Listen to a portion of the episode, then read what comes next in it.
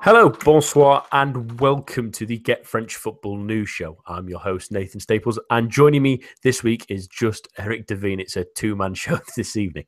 Liga always throws its fair share of curveballs, and after the European trip for, for all the teams in midweek, could they repeat their business when it comes to league action? Well, all of this and more after the latest headlines.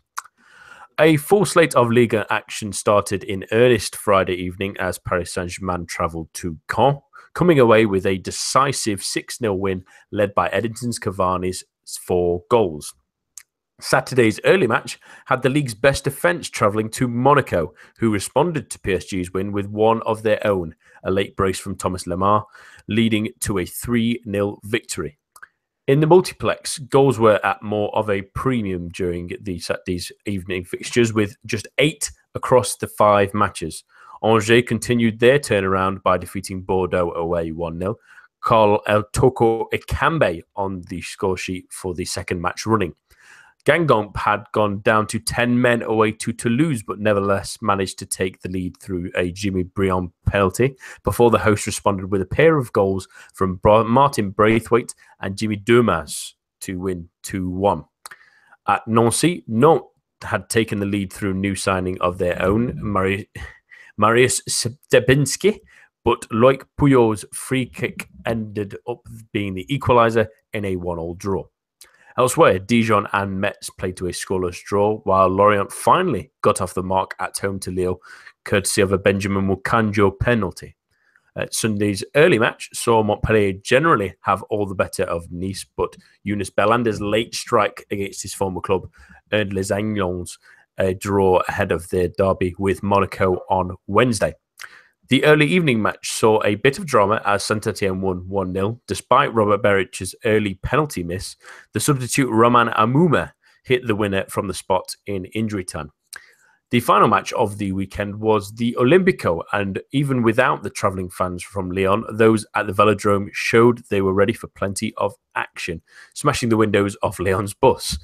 The match, however, lacked the drama of the build up as it ended in a scoreless draw. In Ligue 2, Brest won at home to Auxerre to go top, but second placed Amiens have a game in hand, their fixture away to Gazélec Ajaccio having been postponed this weekend. And that's all for the news. But remember to keep up to date with everything to do with French football, head on over to our website at www.getfootballnewsfrance.com and follow us on Twitter at GFFN. We start with Friday's game where Paris Saint Germain and Edinson Cavani bounced back from midweek heartbreak to batter Caen 6 0. The Uruguayan grabbed four in a starring role, Eric. Uh, is he back to his best, or is this at least a hint that he could be coming back to the form we expect from him? I think it's a mixture of both. I mean, first of all, we have to take Caen with a grain of salt. The way that they try and play on the counter means that they're frequently going to be caught out in defense. Uh, the likes of Damien Da Silva and Syam Ben Youssef uh, do get forward on occasion with the ball at their feet. So Monaco are always going to have, or sorry, uh, are always going to have their defense stretched, especially with at that front three of, of Lucas, Di Maria, and Cavani really stretching play well. Rabiot had a fantastic game as well. Um, but I think, yes, I think that I've always been someone that's defended Cavani, but and going back to his his time as a striker uh, in, during Ibrahimovic's uh, a couple of injury layoffs during the most recent seasons, he had been a decent scorer. But then once Emery came in, I'll admit my mind changed.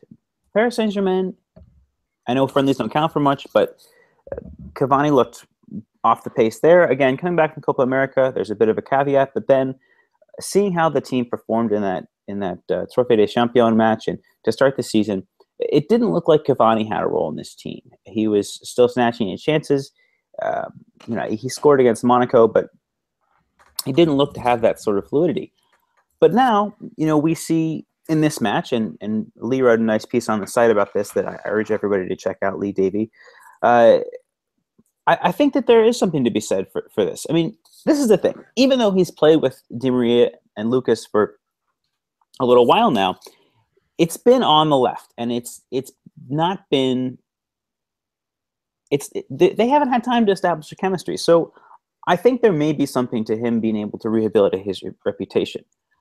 Now, let's be frank. At this point, Emery sort of forced to play him as a striker, uh, given the form of Jesé and uh, Ben Arfa, who have also played up top uh, in that role under Emery. So he's left with few options, let's be honest. I mean, Jean Kevin Augustin is there as well, and I think hopefully he, he gets a chance midweek. But the reality is, Cavani is the only option. But that being said, I think that you know now that perhaps he's had a little bit more time to play as a central striker, he shows some really nice moments of interplay with both Lucas and Di Maria uh, at the weekend on, on Friday. That is, and uh, and Maxwell as well. I think was did really well to get forward, and I, I think there might be something to be said. Again, you know they're playing Dijon midweek, you know, they're, and they're playing Toulouse on Friday. Let's let's see them tested against a, a stronger opponent. Um, but that being said, I think there are there are encouraging signs there. It's just for confidence. I mean, we know that Cavani is a confidence player, and being able to score four goals like this, I, I think he hasn't done this in a match since he left Napoli. I, am pretty sure.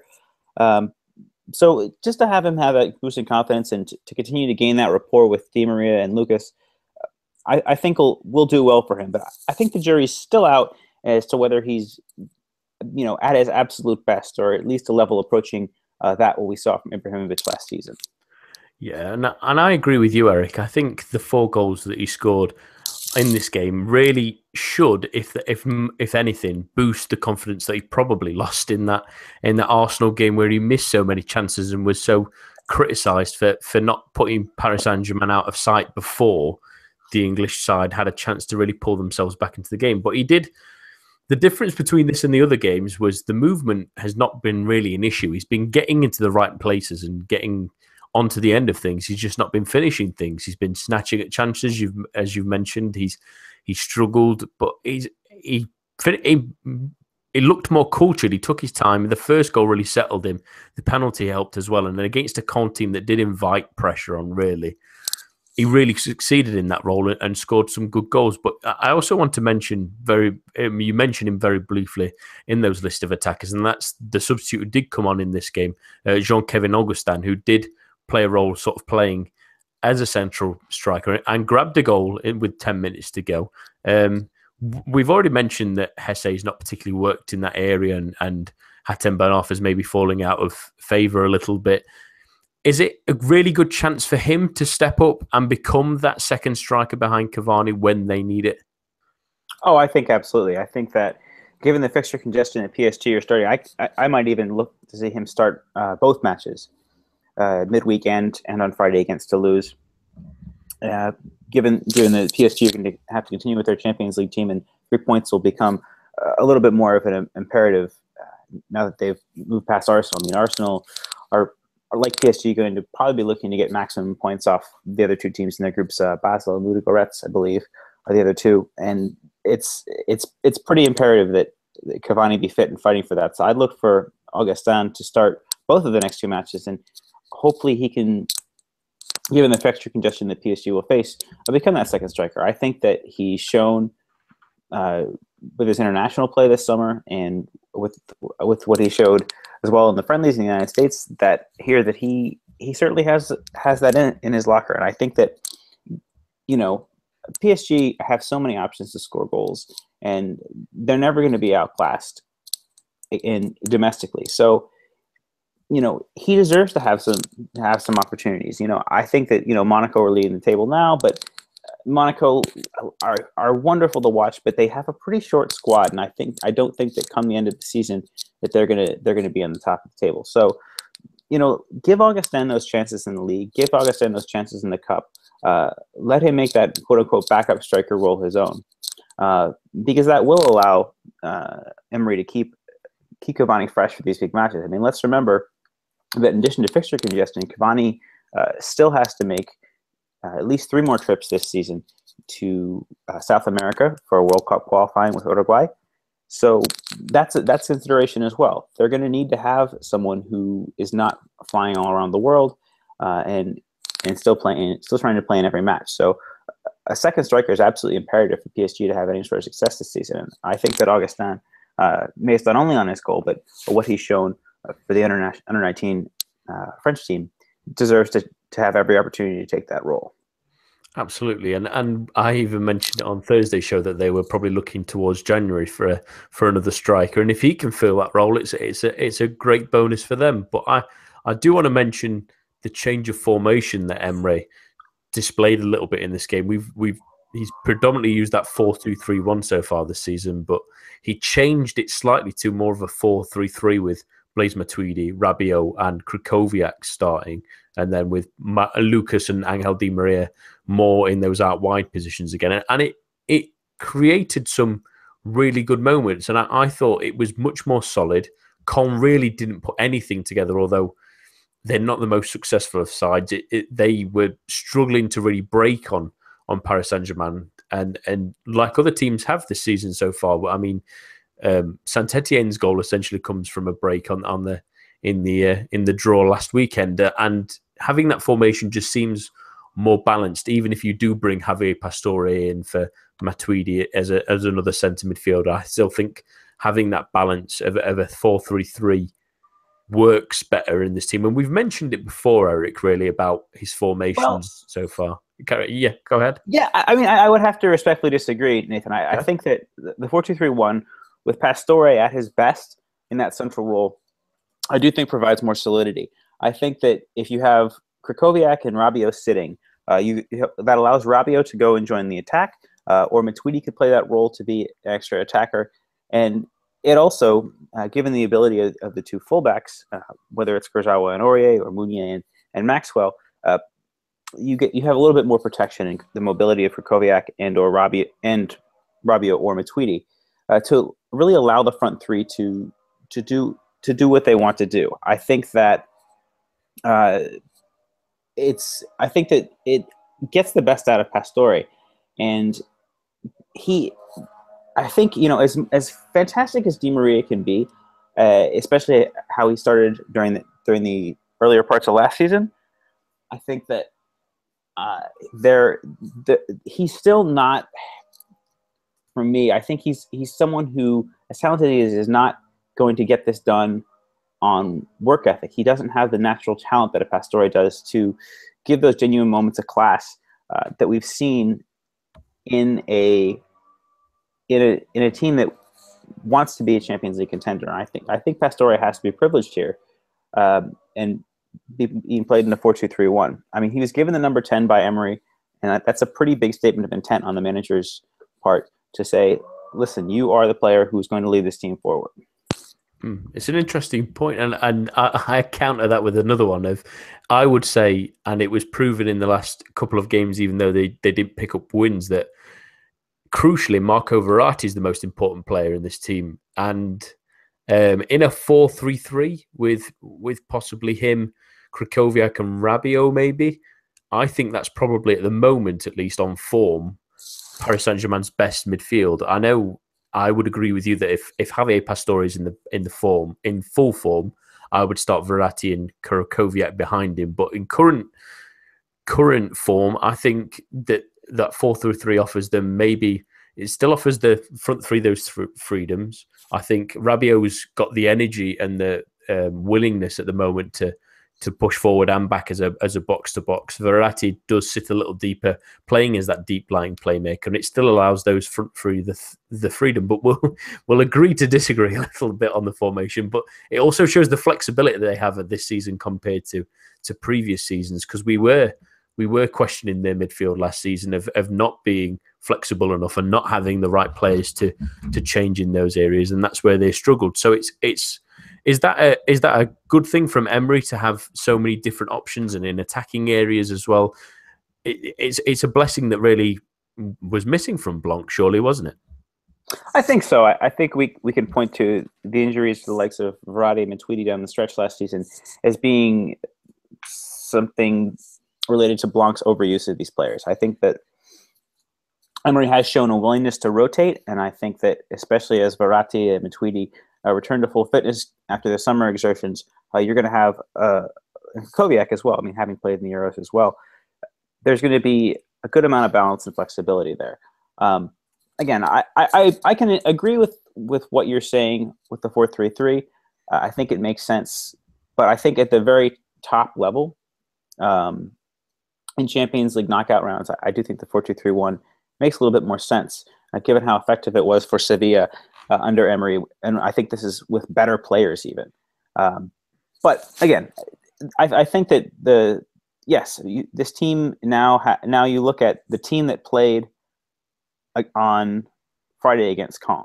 Uh, that's a, a, fine starting lineup. But then you, we look at the bench: Mata, Augustin, Pastore, uh, Thiago Silva, and Verratti were all on the bench.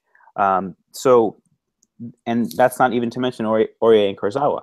Now this team really has the depth to contend on all four fronts, and that's what they were lacking last season because uh, whether it was Matuidi, whether it was Verratti, uh, whether it was even Ibrahimovic to some to some points, uh, these players got tired, they got overused, and I think that was a lot of PSG's undoing. I think that they had they certainly had the talent when when fully fit, and you know, in, to to take on anybody. But their loss to Manchester City, I think, was down to well, Blanc's tactics to some extent, but also those tactics were a matter of necessity in that instance due to uh, the short squad that he had at the time due to, due to the injury crisis.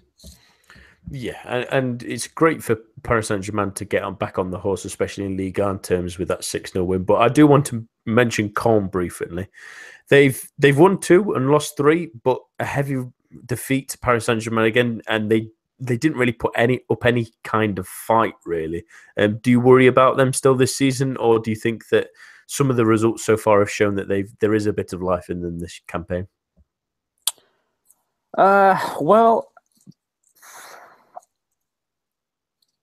I mean, yes and no. I feel like they've they've struggled a little bit to uh, to refresh this team, and and that's the issue.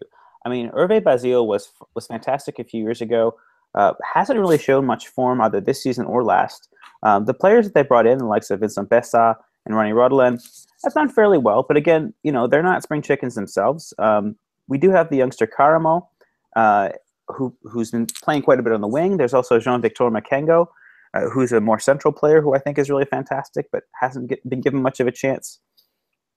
So I think that I think that that's that's a bit of the problem that Garande has these has these players, but uh, who are who nominally talented, but there's no there's no live wire, there's no spark, um, and without that, I mean, Julien Féret is a fantastic player. You know, I love his creative impetus, uh, but there's a predictability and a, a sort of a almost a weariness to the way that Caen can play at times, and for for all the talent they have, you know, there's not that.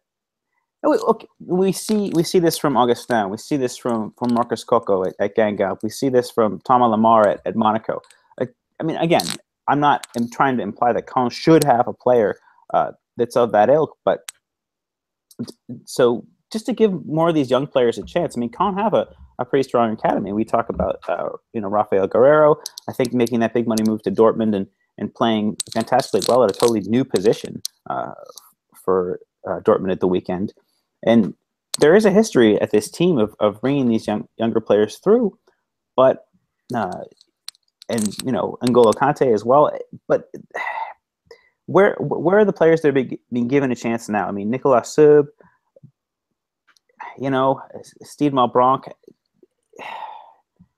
it's just I, I want to see a freshness and energy, something that'll that'll give this team a little bit more spark. Uh, I know the loss of Andy Delort is a big deal, but Santini I think has a lot of the same qualities uh, and and should be able to be enough of a replacement for Caen to avoid relegation. But I'd like to see them be just a little bit more uh, attractive going forward.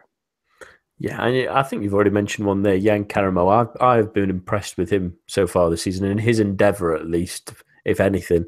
Um, and they just need more players like that that will just, like you mentioned, it. The problem they had at, at, the weekend was that any attacks were being broken up before they ever made it anywhere near anyone like Rodelin or or Karamoh or Santini. So they never really got into any final third of the pitch. And if they it's okay against Paris Saint Germain. You sort of get a free swing. I would have eh, really in Liga against them, but you worry against the it, that like the game in midweek might be a big game against against Angers if they if they can get a result there that will be big. But yeah, yeah, I'm I'm I'm I'm with you in this camp. They look a little bit old and, and weary in that middle of the park, and like they need that little spark, that little X factor to to really punch up this season. But they, they two wins in the bag at least will give them some breathing room heading into the next fixtures. But we move on to the to- table toppers currently, who are rolling on from their great win at Wembley. Um, they Monaco now lead Ligue 1 by two points after a strong 3 0 win against Rennes. Eric, are they true title contenders this season? I think absolutely. I said this in the previous show. I thought that given the lack of, or sorry, the lack of certainty given over Nabil Fekir and the lack of certainty over Alexander Lacazette's situation uh, vis-a-vis the transfer market, I thought that Lyon were going to be fine, but not they wouldn't be second place. I thought it'd be Monaco, and I think that they have they've really borne that out. I think that they have fantastic depth. They have fan- fantastic positional versatility. Uh, the likes of a Moutinho, a Silva, uh, Adama Traore, Djibril Sidibe, uh, Fabinho, all these players that can play in multiple positions. And even though they don't have a very deep squad, a couple key injuries I think could really set them off. Uh, we, we should be careful about that. But I think that top to bottom, particularly as Falcao seems to be rounding back into form after uh, returning from his most recent injury, uh, there's a there's a lot to really appreciate uh, in this squad. The, the, young right back uh, Almamy Toure had a fantastic match at the weekend against Rennes as well. Um, so, yeah, if if they can stay fit, I I think absolutely they can continue this form. Again, fixture congestion is going to be an issue.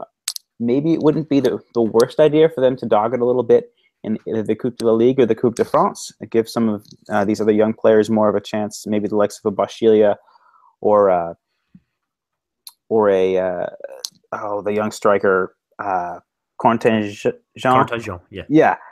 Uh, so again, I, I, think that as as Monaco can sort of balance their demands, um, they've got a, a, great look at the Champions League. Um, Mendy, Benjamin Mendy is still still yet to come back, but uh, they do have more options. Uh, in, in, terms of these younger players, uh, if they can find that balance, I think absolutely they can they can maintain this. I do think that Nabil Dirar, um, we missed this last week, that he's been ruled out for about six weeks um, after coming off against Monaco, and uh, that's that's a serious concern for me. I think his work rate and his defensive effort is really important to providing cover uh, for for the right back position. Uh, he's another one I think is going to be important, but again, yeah. Should should it, should they stay fit? I, there's no reason for this run not to continue. Yeah, it's really disappointing to see him go off after he's had a great start to the season. But you've already mentioned the depth, and just looking at the squad at the moment on the Ligue 1 website, looking at it, there's so many players that have seen at least a little bit of action this season. They're in their squad list. There's not a single striker that's not had at least a, a, a match under his belt or at least a half an hour. And there's no midfielders that haven't seen the field, and there's literally two defenders in Pierre Daniel, Nguida Ndifon, and Mehdi Benedine that haven't seen the field. And that shows you exactly the trust that not only the manager Leonardo Jardim has in these players, but also the incredible depth. And you mentioned the amount of people that have those extra positions they can play in, like Fabinho can play essentially across the back four or in the midfield if you needed to. Um, Djibril Sidibe could play in both wing back positions and probably on the wing if you really needed it, because you could use Almamy Toure, who played really well at the weekend, on one of the fullback positions, and you can switch Mendy onto a different fullback position. They have so many different options, but I do want to mention you mentioned that um, if one injury or a couple of injuries um, were to happen, it might derail them. I'm going to point out someone that I most people will probably point to it, and that's Bernardo Silva. Is he still the absolute key in this team and the one that really glues everything together? No, it's Fabinho. Go ahead. Uh, I, absolutely, I think that the energy and work rate that Fabinho has put in uh, when he was first being deployed in defensive midfield, I, I want to say it was the end. Of, I'm not sure if it was the end of 2015 or 14, 15 season or last season. He started being played uh, alongside uh, Jeremy Toulalan uh, he had a fantastic teacher in Toulalan to play alongside in, in that in that four two three one, and I think that he's he's really uh, grown in stature and grown in maturity and grown in importance. I think that you know what we want to see from this this central area from this box to box midfielder is a level of judiciousness, a, a level of consideration with when to make a run, when to make a tackle. And we're seeing this time and time again from Fabinho that his ability to figure out how he wants to use his talents.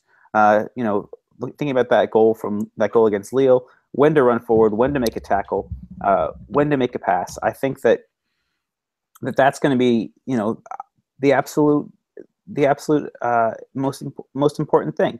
Uh, Monaco's dominance in midfield is what allows these other players, whether it's a Lemar, a Silva, a Moutinho, to to do their to do their work, and it also is what allows those those attacking fullbacks, Mendy when fit, Sidibe, uh, to get forward, knowing that you have the mobile likes of Fabinho and Bakayoko alongside him uh, to to to do that work. And you know, in his in his career, uh, you know, Fabinho has had a solid discipline, and you know he's got he's got a, a good a good knack for a pass, and he's and that central part of his game, you know, that linking play from the defense to to the attack is continuing to develop in a really impressive way.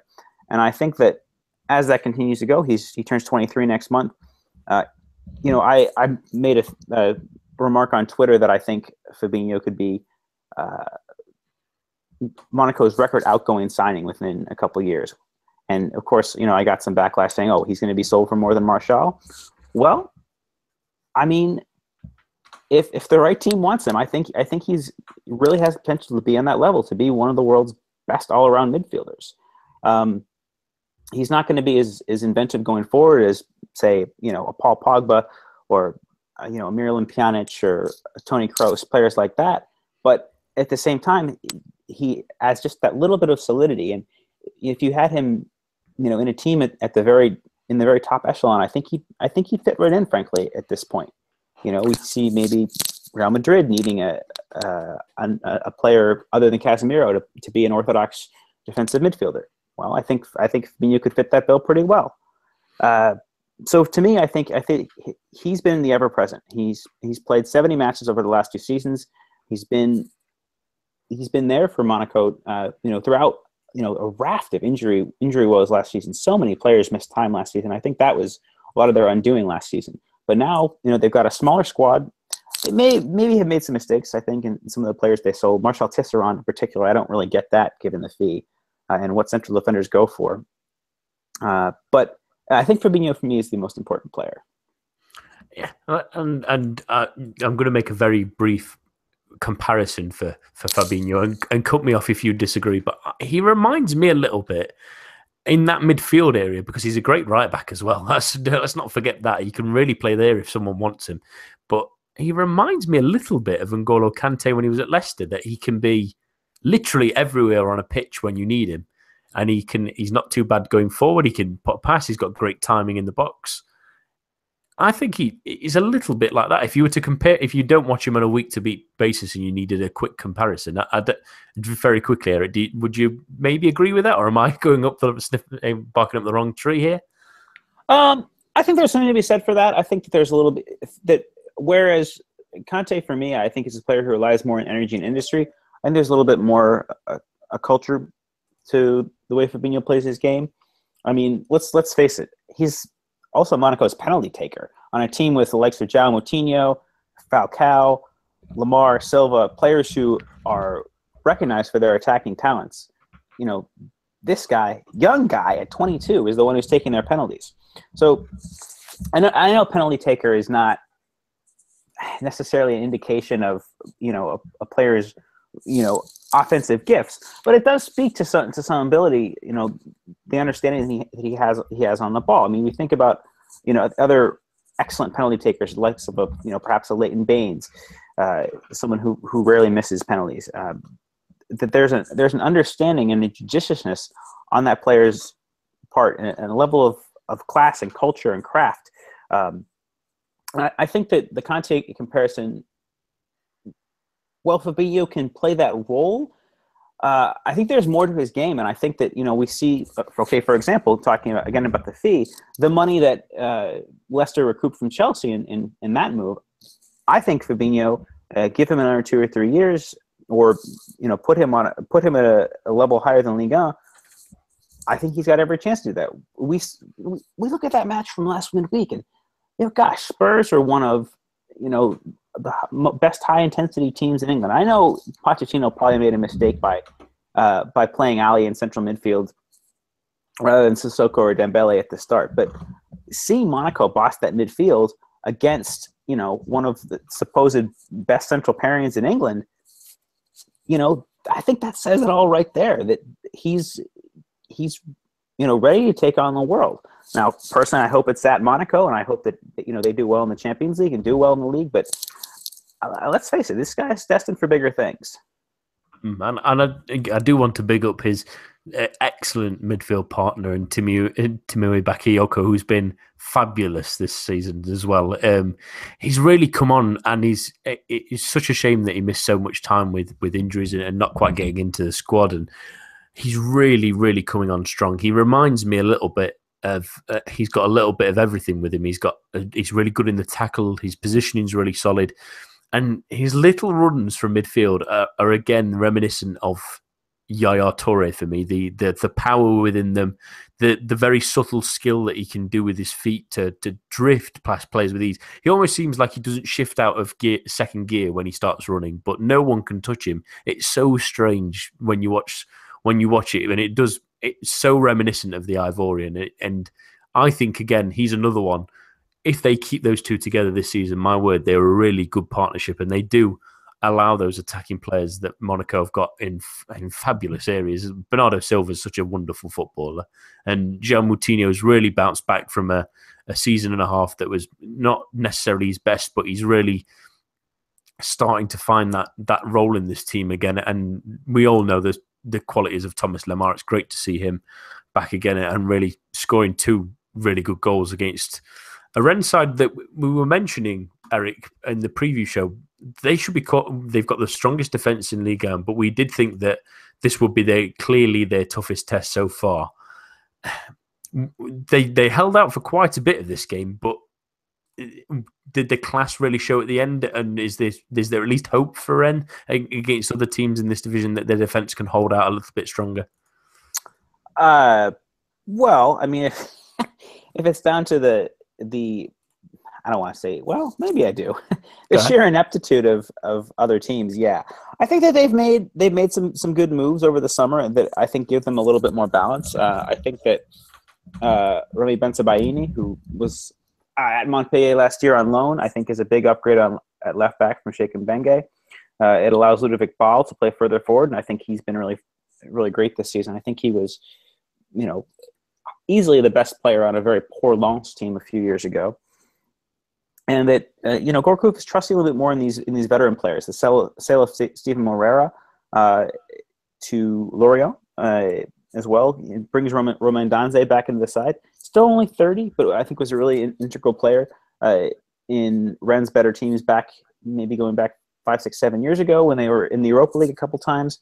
Uh, yeah, it, there's there's still a good team, but I, I think you know the defense got found out by you know a really informed Monaco. But yeah, I think that Rennes should be where they were last season, uh, sixth or seventh. You know, if they can really get the attack going, and Ntep gets back to full fitness, uh, the youngster Adama Diakhaby has looked looked decent. Uh, he had a, a, really nice goal, and you know, there's there's and Kamil Grosicki's coming back to fitness too. I'm trying to think about my team. Uh, Pedro Henrique. Uh, there's enough opportunity here, I think, for, for Rennes to be one of the better teams in Ligue 1. Uh, but I, I'd say probably fifth is their ceiling at this point in time. Yeah, and I, I think Christian Gourcuff still needs to find a, a, the right spot for the returning job, Paul Georges Ntep, and get him firing and going again because he's still clearly one of the more talented players on this team. And and looking at that Monaco team again, they played 4 4 2 at the weekend. They seem to be able to morph into any sort of team they want to be at any moment. And that's why they're top of the league. But let's talk about another team now that have succeeded at the start of this season. And despite a goalless draw against Dijon at the weekend. Metz have made a surprisingly strong start to the season. They sit in fourth, level on points with Paris Saint Germain, and with three wins in the bag already. What do you put their excellent start down to, Eric? I think that they're a team that's you know been willing to it's it's just it's just properly motivated. I mean, I think that there are I mean headlined by obviously by Mevlut Erding, they're a team that's got the right the right amount of veteran presence to players who want a who, who want uh, another chance uh, in in in Liga. But there's also some exciting young players. I mean, the goalkeeper Thomas Didillon has been great, but I, am thinking particularly the likes of besides Erding, Frank Frank Signorino and Jan Yann Jouffre, who again is uh, you know still struggling with injuries, but Renaud Renard Coad as well uh, has been you know a great great uh, driving forward from midfield. He's you know he's I think someone who's been given a new lease on life after. Uh, to be fair, someone middling uh, his time at time at Saint Etienne. So yeah, there's I think that there's a there's a that set of veteran players uh, is well motivated to keep you know keep themselves in keep the team in Liga.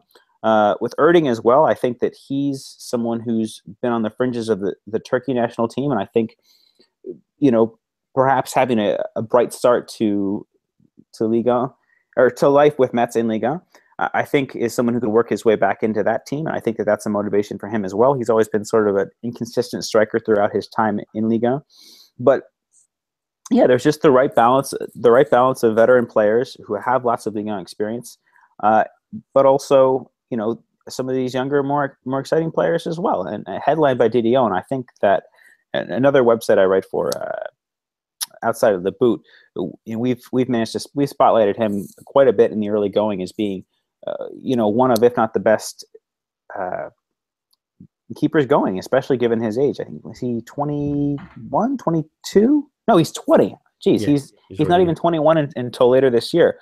Um, and and he's been fantastic to have that that sort of pressure put on you to be a team that's going to be scrapping for relegation. I mean, let's face it, Metz have had a good start. I think best case scenario they could be, you know, like an Angers last season, maybe you know doing well but tailing off and finishing mid-table. Uh, whereas, you know, to have that sort of pressure put on you at, at 20 years old, uh, and to have the response he's had, I think is is is pretty fantastic. So I think that yeah, Metz have just struck the right balance, and, and that's that's really what it is. They're they're not, you know, they they're not. How should I say? They're not overloading on on one type of player or the other, and and they're doing well. Mm, and I, I agree with you. I've, I've been really impressed by Thomas Didillon in the in the goal. I think he's been superb for his age, and I think the success of Metz speaks to a lot of things when you're a promoted side in any league, and that's getting an established goal scorer who knows how to score in that division. And, and we all know Mevlut Erding is Erding, sorry, is is exactly the kind of player to do that. I know he's only scored in, in two games and two were penalties, and he, he scored a hat trick against Nantes and he scored twice in that opening win against uh, Lille. But having a player like that who you know will get you goals just adds to the confidence in your team. And he's essentially won them two games with those goals. I mean, there was an extra goal in that opening game that eventually won them the game, but his two set them up and, and put the ball, got the ball rolling.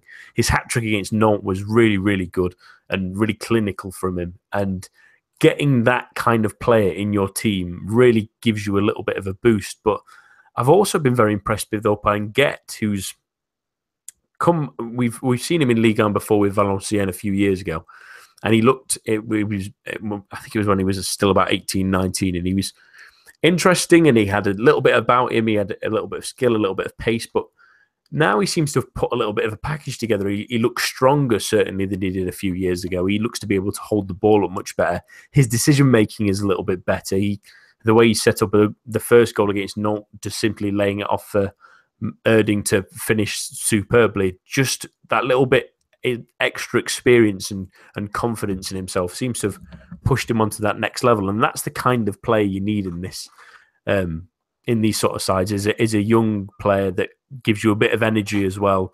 I think Is- Ismaila Sarr has been interesting as well whenever we've seen him play, adding those to the mix of the ones you've already mentioned of Renaud Cohade, um, Yann Jouffre as well in those midfield areas really add something to this team that just pushes them on to the next level. But you've you've mentioned already, Eric, that you think they're going to possibly tail off a little bit, but uh, jumping on that because we don't want to push them too far. There's a game against Bordeaux midweek and Montpellier coming at the weekend, two relatively winnable games, you might argue. So do you think they have enough to stay up this season compared to what we have seen of Ligue 1 so far and with five games gone? Sure, uh, but I but also I mean that's with a big caveat. I mean, let's face it, Nathan. We at the beginning of this season, Lorient have started poorly. Now they win. Uh, there's going to be, I think, you can honestly look at any one of about ten teams that have potential to go down and go down this season. Uh, and, and, I think I, I would put Metz uh, in that group. Uh, you know, you know, you got, you got Milan Bisevac still to come back. Kevin Lejeune, the captain, is is still yet to come back as well this season. So I think that there's continued potential for growth for Metz, but at the same time, I mean, they haven't exactly played, you know, a murderer's row of fixtures to start. Uh, the win, the you know, Nantes, Angers, Angers on that kind of form either. Uh, you know, let's see how these two matches go. I, I think to get better judgment on them. Uh, honestly, to be fair, I think Montpellier is someone that we've been we've been ready to slag off and ready to, pardon me, not take full consideration of. But they've turned in a couple surprising performances in, in the past couple weeks. I think particularly yesterday against Nice, they were surprisingly resolute and created some good chances. Uh, Bordeaux, you know, gosh, uh, talk about hot and cold. Uh, you know, pretty defense, pretty sorry, pretty disappointing against the defensive Angers side. Uh, so, but also, but incandescent against uh, Lyon last weekend. So, who knows? If they get four points out of these two matches, I'd feel a lot more confident about where they are right now. But ten points from five matches, great. I, I think that's a lovely start. I think that they are uh, a club on the level, given their fan base, given their history, that should be in Liga. So it's it's a good thing for the league to have clubs with this with this strong historical uh, basis, if you will, to be in the league. Yeah, and, and, you've already mentioned it, and, and we're going into the league Liga medley, looking at a few different fixtures now, and, and it is a pretty much a crapshoot from from Paris Saint Germain down. Really, there's only a lot of teams have already picked up at least a victory, um, even all the way down to twentieth now with Lorient. But we we go to that fixture on Sunday night in the in the the Olympico game between Marseille and Lyon. Eric, it finished nil nil, but it wasn't it wasn't necessarily a dull affair, was it? No, both teams had some good chances. I think Tolisso hit the bar, and G had a chance late on to put it away. Uh, there was a goal from Darder that Cornet was waved offside for. There was a, a clearance off the line as well uh, from Leon early on. so yeah, I think it was it was a fairly entertaining match. Um, Lyon had for the second match in a row, dating back to Wednesday's Champions League fixture against Dinamo Zagreb, uh, trotted out this three-five-two. Lucas Tousart came in for the suspended Maxime Gonalons in central midfield. Uh, and played really well. Uh, did get booked, but showed a lot of energy, a lot of industry, uh, but also, and this is what worries me a little bit about Lyon, you know, being being on, say, Monaco's level or PSG's level this season.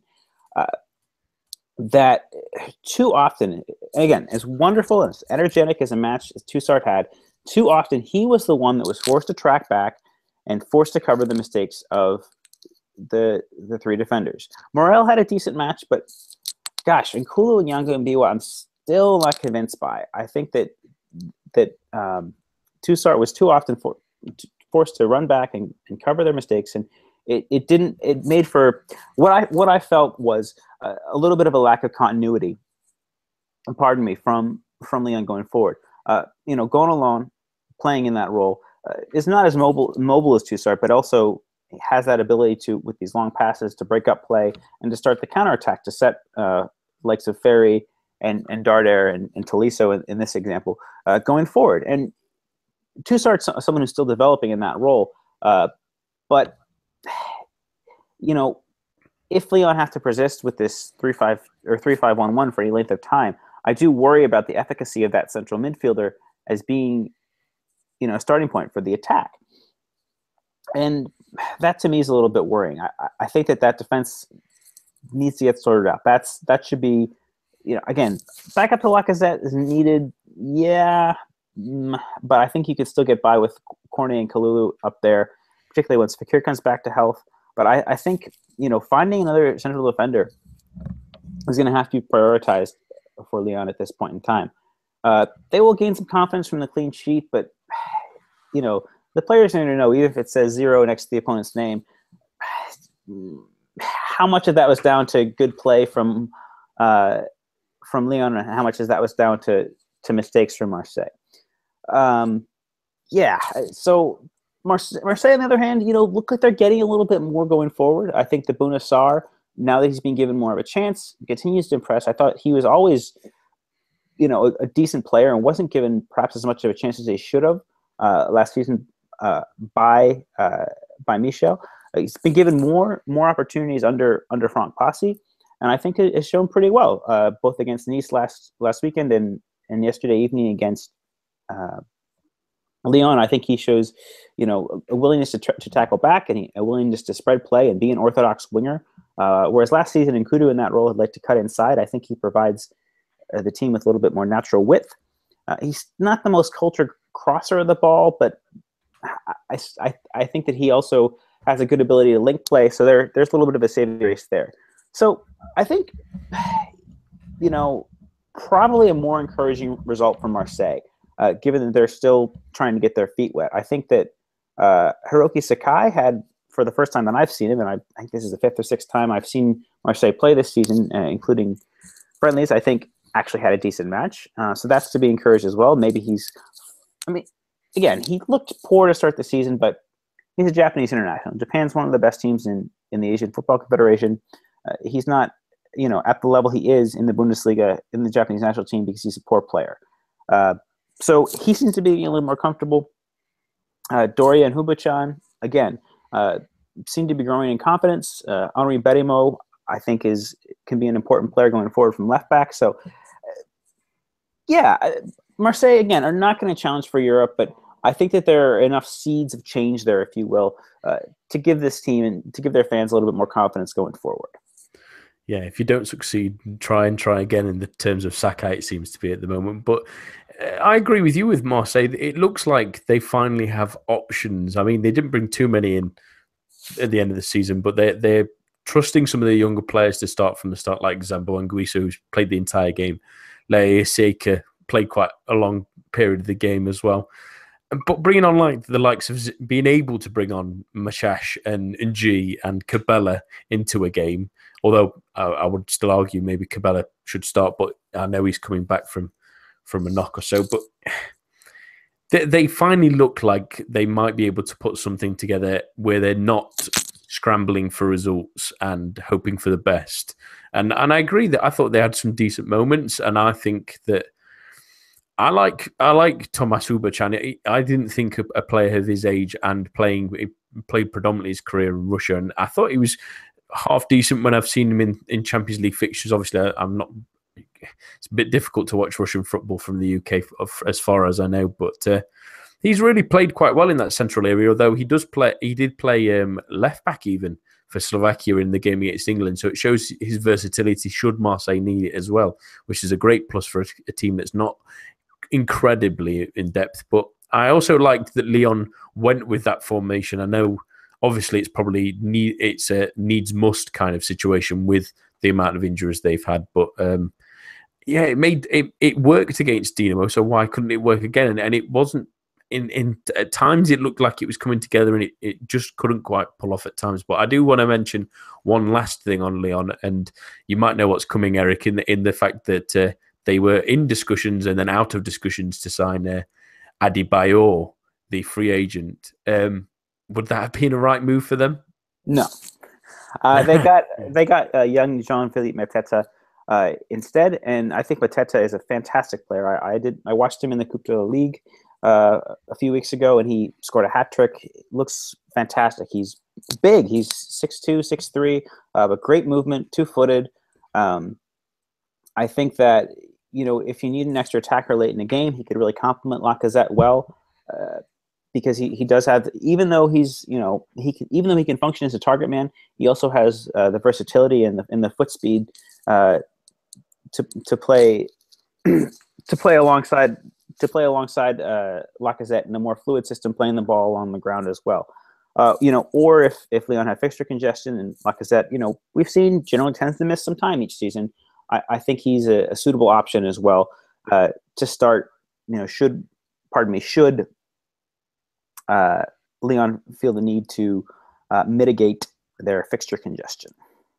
Yeah, and, and the, the excuses that Adebayor has brought up of, of the the fact that they obviously will go to the African Cup of Nations with Togo are, whilst valid, do seem a little bit eh, out of the blue when they must have known that that might have been an issue. But I would also try and come up with an excuse to not sign Emmanuel Adebayor if I could, because uh, he's not. He's he's probably had about one season where he's actually been super impressive to me. So probably a bullet dodged there. But uh, uh, going back to some Ligue 1 games, and Toulouse picked up a nice solid win against Guingamp, although it took a red card for Karl Johan Johnsson, the goalkeeper for Guingamp, and they went behind in this game, Eric, but fought back pretty bravely, and that this is another really good result for them at home. Yeah, I, I think that I really like the arrival of, of Jimmy Durmaz. I mean, this is a Swedish international someone who'd fallen out of favor at Olympiacos, uh, but I think really adds that creative spark that they've been missing uh, on the playing on the right wing. Uh, the goal uh, that was maybe poor defending on Guingamp's part, but uh, he's got good he's got good movement. Um, he you know he's got a, a, great eye for a pass, and I, I think that you know Braithwaite and and Odsonne Edouard, the PSG loaning, will certainly be glad to have service of his quality there. I think Toulouse are in fifth place now at, at, at the time being, uh, and they've certainly sixth. Uh, yeah. sixth. Okay, they've certainly exceeded expectations uh, to start this season. Only, only one loss, only four goals conceded in five matches. Uh, they they are now, uh, I believe, the joint best defense in Ligue 1. Um, and that's a that's a pretty impressive start. Um, you know, Martin Braithwaite seems to be really taking uh, the bull by the horns. Uh, he, his contract's just been extended. Uh, and I think that's a real boon for the club as well. So yeah, are Toulouse going to be a European contender? Probably not. Are they going to have to worry about relegation? I also think probably not. I think that they're going to be, you know, solidly mid-table. We're a club, a club of their their history, of their means, um, of their of their recent experience should be. Hmm. And yes, they, you were right. They're, they're joint top with Monaco, Nice, and Paris Saint Germain as the best defences in the league, and it's a great result against a Guingamp side that's been pretty decent so far this season.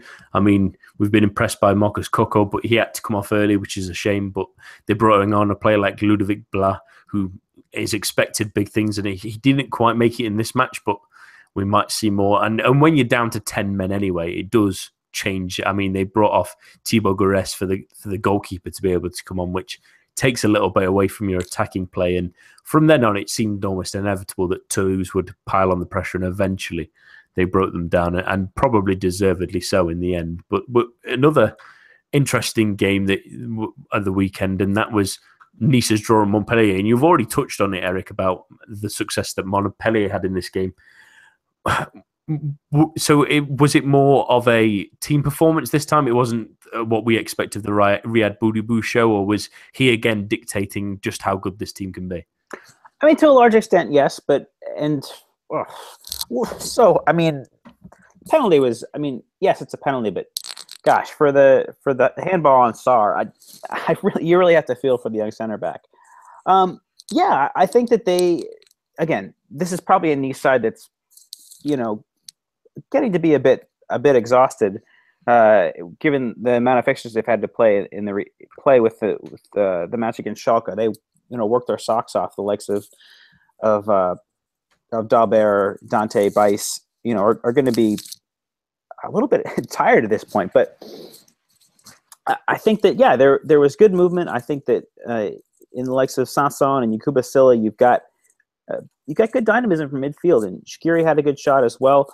Uh, I think that as the, as that as those quote unquote defensive midfielders, uh, and, again, you know, Sanson been played on the right a little bit this season, uh, which I don't think is a natural fit for him. I think he should be moved into the center to some regard, maybe playing in a 4 3 1 2 um, to give Boudebouz a free role. But that being said, I, I think there's uh, a, a, good there's there's enough sparks in Montpellier to, to, make me not as worried about them as I had been, uh, say three weeks ago, uh, prior to the international break. They those defensive those defensive the central midfielders as they gain more confidence are going to be able to uh, link play to Boo's better, and Steve Mounié, they've got a, a really nice young striker. Uh, Souleymane Camara, you know, is still dependable off the bench. He was perhaps a little bit unlucky not to have scored, almost forced the ball over the line in the in the game's dying moments. And yeah, I, I think that it, it's certainly an, again an,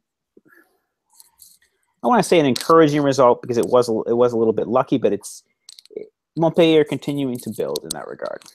Yeah, after, especially after what was a middling little start, but uh, again, Nice, you mentioned already, they, they, they did they did look a little bit tired, and they they did make a couple of changes. I mean, Vincent Vincent Koziello didn't even play after after what must have been a, a really tough game against Schalke because they really gritted down and tried their best. And Wylan Cyprien didn't go from the start. They started with Souquet and Belhanda and Lusamba and Walter in the, that midfield area. So we didn't see any of Jean Michel Seri. So you could see that, that they needed a difference. And, and it's a lucky result in the end for them as well, because obviously the Belhanda goal near the end just sque- sort of squeezed them past when it looked like they were going to go 1 0 um, away with, with nothing. But in the end, they'll probably take that as a solid result, uh, how the season's gone so far. And they're still after a really good start and a good couple of wins, they're still unbeaten, still in in those uh, second in second place at the moment. So they'll be at least happy with with their uh, outlayings. But uh, another game you saw this weekend, Eric, and another team that played in Europe midweek was Saint Etienne, and they got a, a, another one 0 win against Bastia. Um, it almost seems like that's the common theme with with Santa Lever at the moment to to grab a goal and then and then sit it out. Was it was it a tough game again for them? Did they look a little bit leggy from their Thursday fixture? No, I don't think they looked leggy. They had a decent amount of rotation. Leo Lacroix came in, uh, Vincent Pajot, Tanan. Uh, but I, what's frustrating to me is that Saint Etienne, I think, maybe got this transfer window a little bit wrong. Now, now that I'm seeing the team in practice, um, I like the acquisition of Dabo. I like the acquisition of Veretout and Saivet, two players that you know had had moves to the Premier League didn't work out. Uh, but this team's still lacking a genuine creative threat besides Romain Hamouma. And I love Hamouma. He's capable of some wonderful moments. He's probably man of the match yesterday. Um, aside from Leca's penalty save, you know, probably had the, the biggest effect on the match. But mm, I just, it's frustrating to me that a player who is who is inconsistent as Hamouma can be is still, uh, despite all this interesting transfer movement, probably the best, uh, the best creative player that they have. I mean, you know, great to bring in these three midfielders and Veretout Saivet and and Dabo that they did over the season, but are they the creative answer to to Saint Etienne's problems? No, because they don't have that ability on the ball, that ability to link play, to, to get the ball in via crosses, uh, that versatility uh, in terms of ways that can be attacked, and you're you're forced to bring Hamouma off the bench. Now, okay, with fixture congestion, is playing half an hour really going to wear these players down? Well, you know, maybe not so much, but maybe if you've got uh, some of these trips that Saint Etienne have to go on in the Europa League, that that could be a middling thing. Maybe you prefer to leave Hamouma home uh, on, on one or more of these trips. Um, and yeah, it's just not coming off the way I'd hoped for this for this team in terms of being able to have that depth in terms of creativity. Uh, Tanan had a great start uh, after having after having arrived last winter, uh, but hasn't been anywhere near that player this season. And I think that Galtier was probably counting on him to to be that player, and, and it's it's not materialized in that way, and it's it's been a little frustrating. So I think that if Etienne are going to be active in the winter window, uh, they should ha- they should look for another another creative player, someone who can stretch play and and draw defenders out, and also but also be able to turn inside and shoot, uh, and as as Hamouma can. Yeah, and and it is a it is a good result for them regardless, and then getting those one 0 wins. Classic. Certainly. I mean, yeah, Bastia are always a tough opponent. Although they can be a little bit seasick away from home, but um, we'll finish this week with a, a little rant from myself, and that's Lorient finally getting off the mark against a frankly um, frustrating and disappointing Lyon side who've been that all season, and they currently sit in 17th, which might surprise a few people on four points. They have five goals and nine conceded, and while that total for goals isn't the worst in League One, they're just something about this team that's not quite working. I mean, we know how bad Lorient have been so far this season, and they were they were better at the weekend, but they weren't much better. And Lille failed to register a shot on target against a team that had conceded ten goals, which is more than anyone else in Ligue 1 before. Caen lost six 0 at the weekend, and it would still be the most if they didn't lose by that kind of margin. How they couldn't find an opening against a team like that, I will never know. Um, and just some of the, the, some of the decisions from we we questioned Antonetti earlier this season and in the in the Europa League and they lost to Qabala and he I just don't get I just don't get him. I just don't get what the, the team's trying to do. You look at the starting lineup, they've got um, Morgan and Amalfitano, Rony Lopes, and Eder as their sort of what I assume must be their front three. And then he brings off Eder for Nicolas de Préville, which if you saw Nicolas de Préville last season, he never played up front really. He was more of a creative sense of putting him in that role doesn't make any sense. Having Ryan Mendes come on, who could barely get a game for a championship side in England and still can't do anything in France either, didn't make much sense either. And they're really lacking for anything. And I just I just don't know where this team's going. And if there's anyone on the hot seat now in Liga, it has to be Antonetti. And I, I don't know if you agree with me, Eric, but um, surely, surely he's he should be looking over his shoulder in the next couple of weeks if if results don't start picking up for a side that should be pushing further up the table again. Well, I mean, I, yeah, I have to agree with you, and that's this is why I was so baffled as to why that contract was signed through 2020 uh, last season. And, and, yeah, there's there's definitely a lack of coherence, uh, a lack of a lack of how to get the best out of these players. I mean, look, Frank, starting Franck Béria over over Julian Palmieri. Palmieri was, you know, probably one of the best five left backs in the league last year at Bastia, and that's at Bastia, a team that you know don't exactly have a lot of flair going forward. Uh, he scores a worldie against Monaco and now doesn't start. Is he being saved for the mid- midweek match uh, against against Toulouse? Okay, maybe, but still, I, yeah, I, I I wholeheartedly agree with you, Nathan. I think that given the quality of player. Rony Lopes is another one. Lille have to be doing better than this. They they have to be. Yeah, and it's a big week really coming up for them. We mentioned they go to Toulouse and then they well, I think sorry they host Toulouse and they they have Saint Etienne at the weekend as well. Tough games, not easy chances with teams that are in a bit of, of form and, and he might you never really know with Lille. He might be getting a.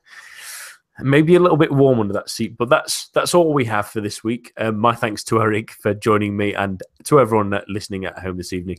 Remember to tune into our preview show that may have some highlights of those midweek fixtures on Thursday, hosted by Eric himself. And we will see you again at the same time, same place next week. Abianto and farewell.